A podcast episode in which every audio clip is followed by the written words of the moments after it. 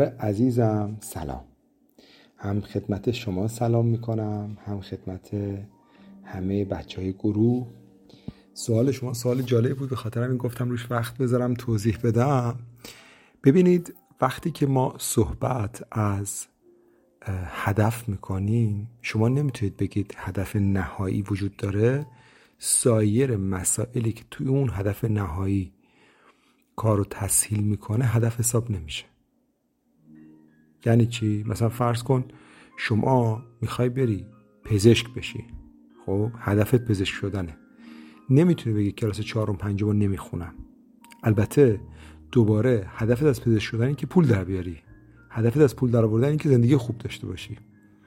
ببینید هدف نهایی هر آدمی تو زندگی احتمالا اینه که به زندگی آرامی برسه و یه آرامش و شادی رو تو زندگی تجربه کنه.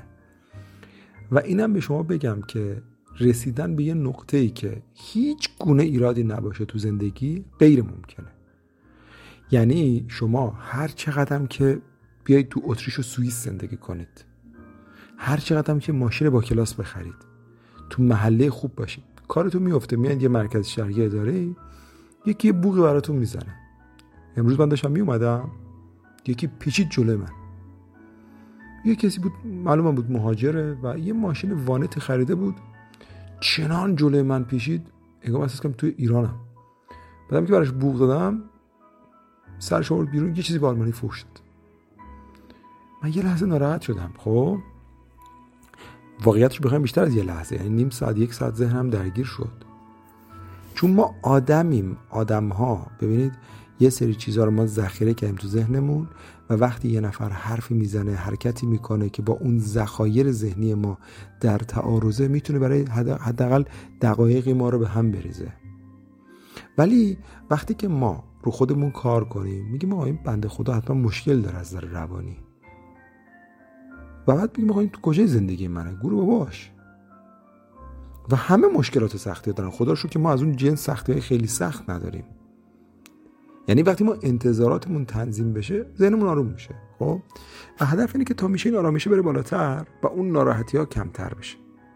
تا میشه آدم خوشحالتر زندگی کنه. حالا برای رسیدن به اون هدف نهایی که خوشحالی و شادیه رضایت از زندگیه هپینسه ما یه سری هدفهای دیگه می‌ذاریم که اون برسیم. مثلا کلاس اول و دوم و سوم و چهارم پنجم رو طی می‌کنیم. کلاس اول دومش میشه چی؟ مثلا ما بیایم و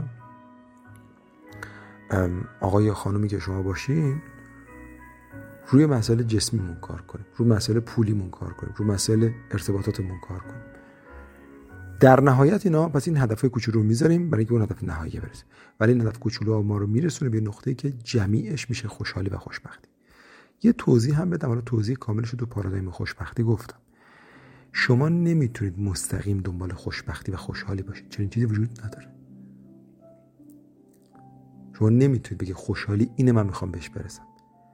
خوشحالی رو نمی‌تونید مستقیم دنبالش باشی. وقتی مستقیما فقط دنبال هپینسی دنبالی که هیچ اتفاق بدی نیفته بیشتر اذیت میشی.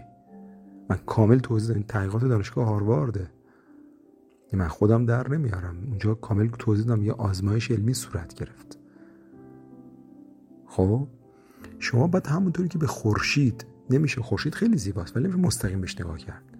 ولی وقتی شما به تابش نور خورشید از گذر مثلا آسمون نگاه می‌کنید رنگین کمون خیلی زیباست. وقتی اینجوری فکر کنید کلی زیبایی نصیبتون میشه. برای این دنبالی نباشید که مستقیم به خوشحالی برسید. خوشحالی توی اون هدف کوچولایی مثل پولدار شدن که با هدف باشه جسم خوب که با هدف باشه. مجموع اینا وجود میاد. امیدوارم پاسخ برادر عزیزم داده باشم. برای همتون بهترین ها رو آرزو می‌کنم.